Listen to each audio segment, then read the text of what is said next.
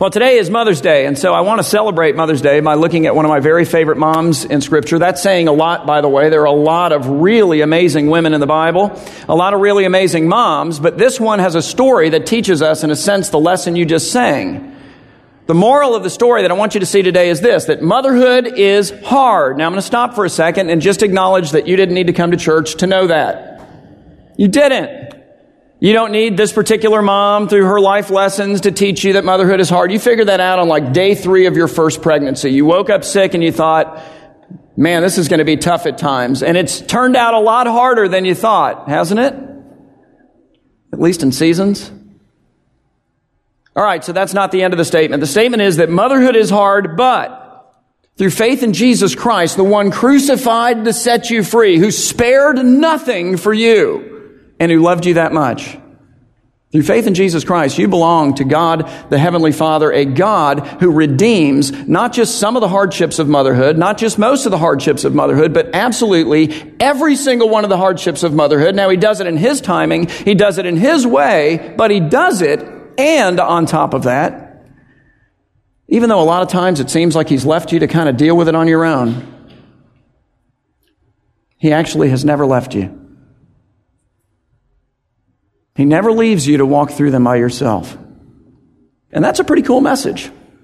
And this is a pretty cool mom. The mom that we're going to look at today is named Hannah. If you're familiar with the story of Hannah, you know that she goes on to become the mother of Samuel. And if you know his story, Samuel was a great priest, a great prophet, a great judge, a great leader within the nation of Israel. So right out of the gate this morning, you already know her story is going to turn out really, really well, but it doesn't start that way. It starts in hardship. It starts in difficulty. It starts in pain. It starts even in a perceived loneliness. And I say that because it begins in barrenness. It begins with an inability to have children, which may be another way that you might be able to relate to her today.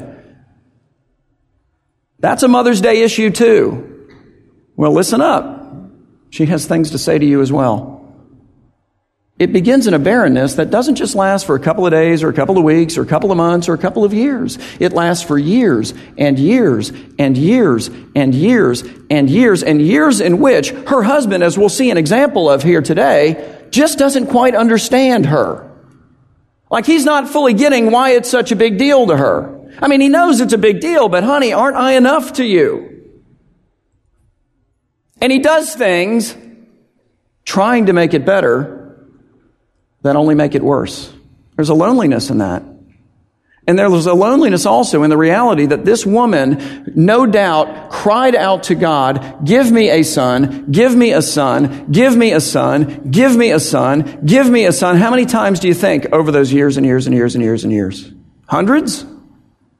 Thousands? And what was his answer, at least from her perspective here on planet Earth? No, it seemed like there was no answer. And yet, what is the lesson? Well, it's that motherhood's hard. Yeah, Tom, we got that part. We didn't need to come for that. But don't miss the rest. Motherhood is hard, but through faith in Jesus Christ, you belong to a God who redeems all of its hardships, who takes them and makes something good of them. And not only that, who never, even though it seems like it at times, he never leaves you alone in the midst of them. Hannah's story begins in barrenness, and barrenness in her day was even worse, and this is going to be difficult for some of you to believe. It was even worse then than it is today. And I say that, and we'll just use Hannah as the example. I say that because when you were barren, not only were you denied the ability to have children, which desperately you wanted to do, but in addition to that, you were then kind of scorned by a lot of the people in the community who kind of looked to you and sort of came with the message of, what did you do to cause God to curse you so that you were struck barren? I mean, Hannah is a really godly woman. So, you know, I'm wondering what's on her list. You know, does she lay awake at night going, Hey, Lord, you know, was it the time that I failed to return that book on time in the library? I mean, was it the time that I used my lunch money to do this instead? Was it the time that I spoke disrespectfully to my mom? I mean, what did I do to deserve this? What a horrible message. And worse than that, a woman's ability to have children really was tied to her value to her husband. In other words, if, if you couldn't produce a son, well, you just weren't worth much in that culture.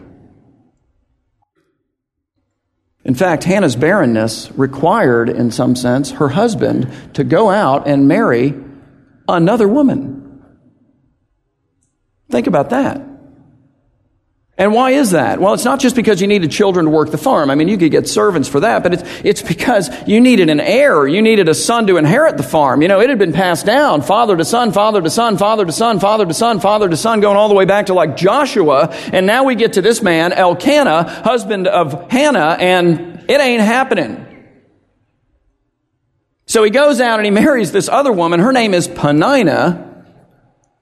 And with her, he has both sons, that's plural, and daughters, that's plural, while Hannah is languishing in barrenness. That tells you that she languished a long time, long enough for her and Elkanah to try and fail and try and fail and try and fail and try and fail and try and fail and finally throw their hands up in the air and go, okay, we need some help. Go to this doctor. No, that doesn't work. Go to this doctor. No, that doesn't work. How about this specialist? How about that? I heard about this remedy. We're going to try this and that doesn't work and so on and so forth until finally they give up, or at least he clearly gives up because he goes out and he finds this other wife and with whom he then has sons and daughters. How long of a time period is all that? Boy, it's a lot of years. This is a tough deal. And to make it even worse, this whole arrangement now with the second wife introduces into their home a lot of dysfunction. And it doesn't take a lot of imagination to figure out why. I mean, Elkanah suddenly is a guy who has a wife that he loves, but who can't give him children, and a wife he only married because the wife that he loves could not give him children. So a wife that he loves and a wife of utility. She knows why she's there. She's the unloved wife. And what happens in the family is this dynamic where the loved and yet barren wife is resentful, is jealous, is envious, is bitter, is angry about the ability of the unloved wife to produce children. And the unloved wife has to deal with the reality that she's the unloved wife. And the only reason she's there is because the first woman couldn't give children. So they don't get along real well. And Elkanah is a guy who takes a lot of long camel rides all by himself. That's my guess. And Hannah is a woman who lives for years in suffering and perceived loneliness. I say perceived because, again, what's the lesson? It's motherhood is hard, but through Christ you belong to a God who redeems the hardships and never leaves you alone in the midst of them, even if that's the way it looks, sounds, feels, and seems. And at no time of her year was Hannah's suffering more intense than when the family all packed their bags and got all their stuff together to make their annual journey to Shiloh, the place where the tabernacle was located, the place where sacrifices of worship were to be made to the Lord their God, and then made that trip together. That was like the worst time of year for her, and not just for her, but for some of the animals on the farm, because the deal is they would bring bulls, they would bring goats, they would bring lambs, the choicest, the best, the most perfect. If you were a farm animal, you didn't want to make this trip because you didn't get to come home. At the tr- end of your journey, you were slaughtered and you were consumed in flame. And if you were an Israelite who, like Hannah, was raised doing this, you understood some things about worship and sacrifice that will help us not only understand her, but that frankly, just we ought to know. And that is that worship involves sacrifice. Worship is not something you come to to receive. It's something you come to to give. Worship involves the sacrifice of our best. You know, they didn't kind of walk around the farm and go, ah, we got like a sick little lamb over here. Let's get him, let, let give him to the Lord. You know, that's not going to cost us anything. It's the costly stuff they brought. They understood that the sacrifices that they made to God belonged to God, holy, and that they were irretrievably given. Again, the animals they brought never made the return trip. And I point that out to you kind of as we get into this story a little bit because in a minute you're going to see Hannah offer a sacrifice that is frankly far more precious to her than a bull or a goat or a lamb. She is going to come to the Lord her God and she is going to give to him her long awaited for, long prayed for, long tearfully cried out for son. And you've got to go, wait a minute. How in the world does this mom get to that point in life? And do you know what the answer is? Because it's redemptive. It's hardship. It's difficulty. It's pain. It's tears. It's perceived loneliness. See, what you're going to see happen in this story is that you're going to see that the pain that God has sovereignly allowed, sovereignly ordained, sovereignly caused in this woman's life, year upon year upon year upon year, is finally going to produce the fruit that God has allowed it all of these years for the purpose of producing. Previously, Hannah went up year after year to pray this prayer to God God, give me a son. This year, different story. This year, she goes up and she says, God, give me a son that I might give him to you. Use me to give you a son. That is a radical difference. It's huge, it's enormous. You see, I think when we're truthful, the reality is that our goal is to get God to do for us what we want God to do for us. God's goal is to get us to do for Him what He wants us to do for Him. And, and the irony in all of that is that that is the place of blessing.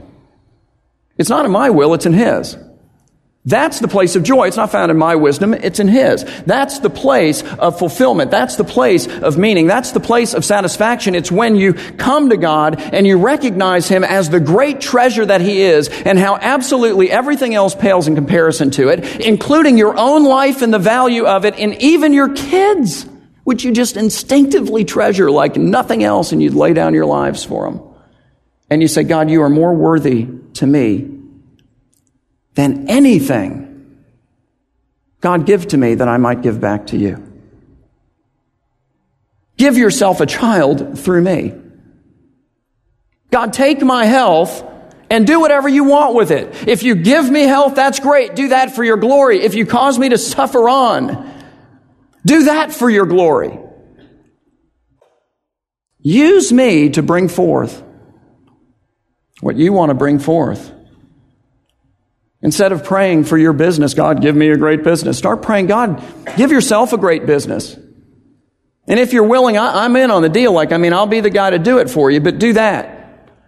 God, give me money. No, no, no. Give yourself some money and do it through me, Lord, and so forth. Our goal is to get God to do for us what we want God to do for us. God's goal is to get us to do for Him what He wants us to do for Him and that's the place of blessing. And how does He often bring us to that place? Hardship, difficulty. He uses those things to bring us to a place of total surrender. Motherhood is hard. But through faith in Jesus, you belong to a God who redeems all of its hardships, eternally so and who, even though it seems like it at times, doesn't leave you alone in the midst of them. So Hannah and her family traveled to Shiloh each year to worship the Lord with their many sacrifices. Peninnah and her whole host of children. Hannah and her, well, no children at all. And every year, Elkanah, the husband, would try to kind of, because, you know, I mean, he understood this was a difficult deal. He would try to kind of make things better for Hannah, but he would only make them worse because the way that he did it is he would show openly before the whole family his favoritism to this woman, the loved wife. And he did it at the sacrificial meals. He would give her a double portion of the meals. To everybody else, they get a single portion. What is he saying? He's saying, You people wouldn't be here if this woman could only give me children. Now, that's not a very exciting message if you're Hannah either, is it? And it's not a very exciting message to the rest of the group. He's saying, I love this woman. This other woman, she's the wife of utility. So, what do you think happened? Well, the wife of utility would get upset, and she would then take the barrenness of Hannah and rub it in her face. It's the only card she had to play, and she knew how to play it well. There'd been a lot of years of practice at this point. So the women now would get upset. Elkanah would be like mystified by the whole thing, not able to figure it out for whatever reason, which just shows you that we don't always get it. And then he would get on his camel and he would leave, and Hannah would go to the temple, or at least that's where she went as we pick up her story. In this particular occasion, 1 Samuel 1, Verse 9. It says, after they had eaten and drunk in Shiloh at one of these sacrificial meals, and Hannah had gotten the double portion, and Peninnah had gotten all upset, and Hannah and Peninnah had gotten into it, and Elkanah had thrown his hands up in the air and went, I don't understand it, and left on his camel. What happened now? Hannah rose, and she went to the temple, and then we read this. It says, Now Eli, the priest, was sitting on the seat beside the doorpost of the temple of the Lord, and she, Hannah, was deeply distressed. She was bitter of soul. And she prayed to the Lord and she wept bitterly. And what the biblical writer here is doing is he's taking her bitterness, if you will, and it's making, he's making it almost like that of a liquid. He's portraying it as being a liquid that's contained within the basin of her soul that she's pouring out through her prayers and her tears to the Lord. It's very graphic. It's something you can understand if you've been there says she was deeply distressed. She was bitter of soul and she prayed to the Lord and she wept bitterly, pouring out all of this to the Lord. And she vowed a vow, and it's a vow of total surrender. She said, O Lord of hosts, if you will indeed look on the affliction of your servant and remember me. And I love that phrase. Remember me. I think there's a sense in which she's giving her whole life over to the Lord here, maybe in a way that she's never done. She's saying, hey, you know what? In some sense, I'm like Humpty Dumpty. I am fractured in ways that I've tried to fix and it hasn't worked. And my husband has tried to fix and it hasn't worked. And, and my family and friends have tried them. Specialists have tried to fix, and everybody has tried to fix for me. And what I've realized is that no one can take my various members, which in reality are laid out all over the place, and remember me, but you. So I'm bringing myself to you such as I am. Because all the king's horses and all the king's men have failed me. She says, O Lord of hosts, if you will indeed look on the affliction of your servant and remember me, put me back together and make me whole.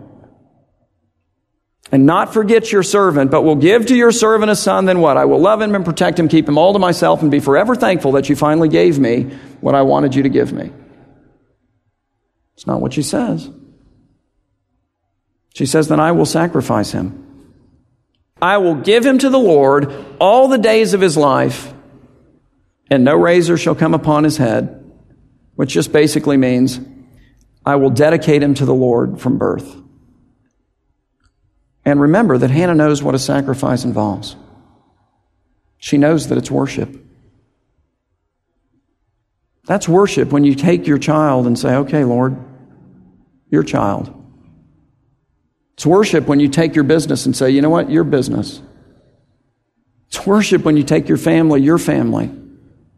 When God gives you and breaks you to the point where you stop saying, Give to me for me, and you start saying, Lord, what, what do you want me to use me to do? What do you want me to give to you? This is worship. Sacrifice is a part of worship, and you worship the Lord by sacrificing your best, not your dregs, not your leftovers, not what you have left, not what you can afford to. You sacrifice, and when you do, it belongs entirely to the Lord. It's His to do what He wants with. That's scary. That's giving over control, a control that you really don't have anyway. And when you bring a sacrifice to the Lord, it's irrevocable, it's irretrievable. She's saying to the Lord, in a sense, hey, listen, if you give me a son, here's the deal. I'm going to give him back to you. Translation Next time I come to the tabernacle to worship, I'm going to bring bulls and goats and lambs and all that business that we usually bring, and I'm going to bring this son. And I'm going to give him to you as well. I'm going to drop him off at the temple, and he's going to serve you for all of his days. And so, what has God done through her hardships? He's used them to bring her to a place of total surrender a place in which she is like Abraham. She's taking her one and only son, her long awaited for son, that most precious thing that you would trade everything in favor of, wouldn't you? And she's saying here, Lord, you're my treasure, and, and you are more valuable to me even than he is. And what's interesting to me is that no sooner does she make her vow than is it both tested and affirmed. Fascinating. She's immediately given insight into the spiritual sort of mindset and capabilities or incapabilities, as it turns out, of the man that she's going to drop him off with. It says, as she continued praying before the Lord, Eli, the high priest of Israel, the one that she's going to drop him off with eventually, and by the way, who is notoriously famous for having two incredibly wicked sons. I mean, when you're looking for someone to raise your child, he's probably not real high on the list.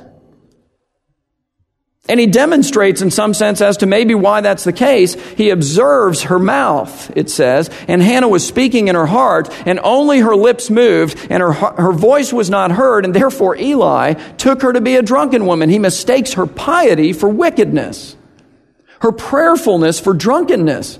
He totally misreads the situation, and then he rebukes her.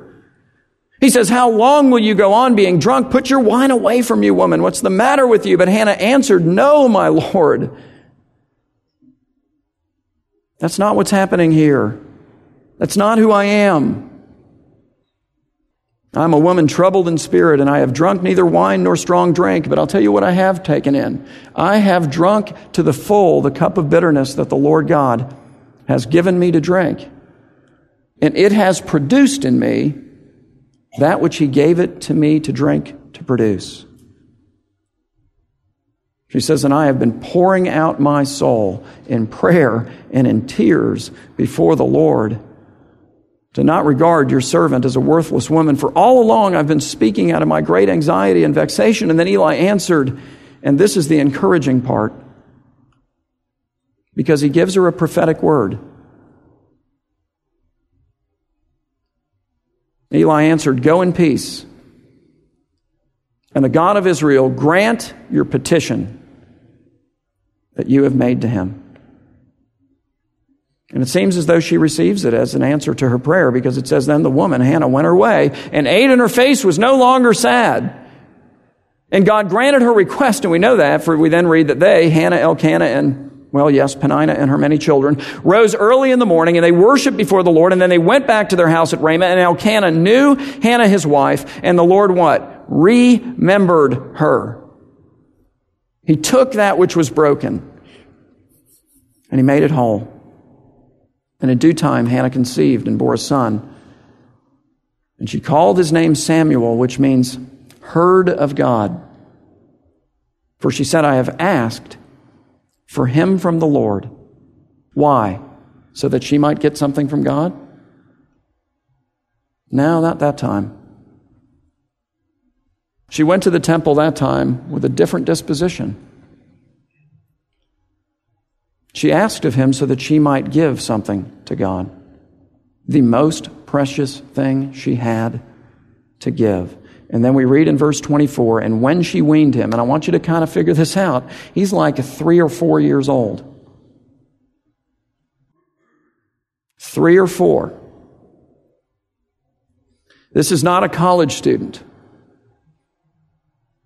He's not like 18. He's grown up in her house. She's been able to pour into him all of these years. Still nervous, still freaking out.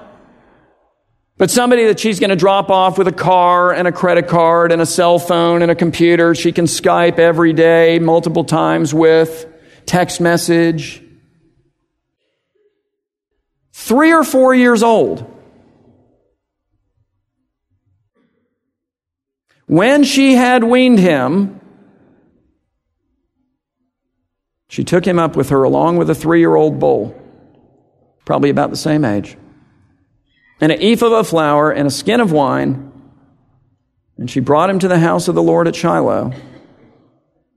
And the child was young. It's emphatic. And then they slaughtered the bull and they brought the child as well in sacrifice to the Lord. They took him to Eli. And they left him with him. No, they didn't. They left him with God. Pretty powerful. And she said to Eli, Oh, my Lord, as you live, my Lord, I am the woman. Now, you hear joy in that, don't you? There's like excitement. Oh, my Lord, she says, As you live, my Lord, I am the woman who was standing here in your presence. You remember? The one you misread, but then also gave a prophetic word to?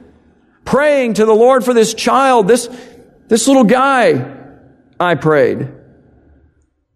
And the Lord has granted me my petition that I made to him, and therefore I have lent him to the Lord.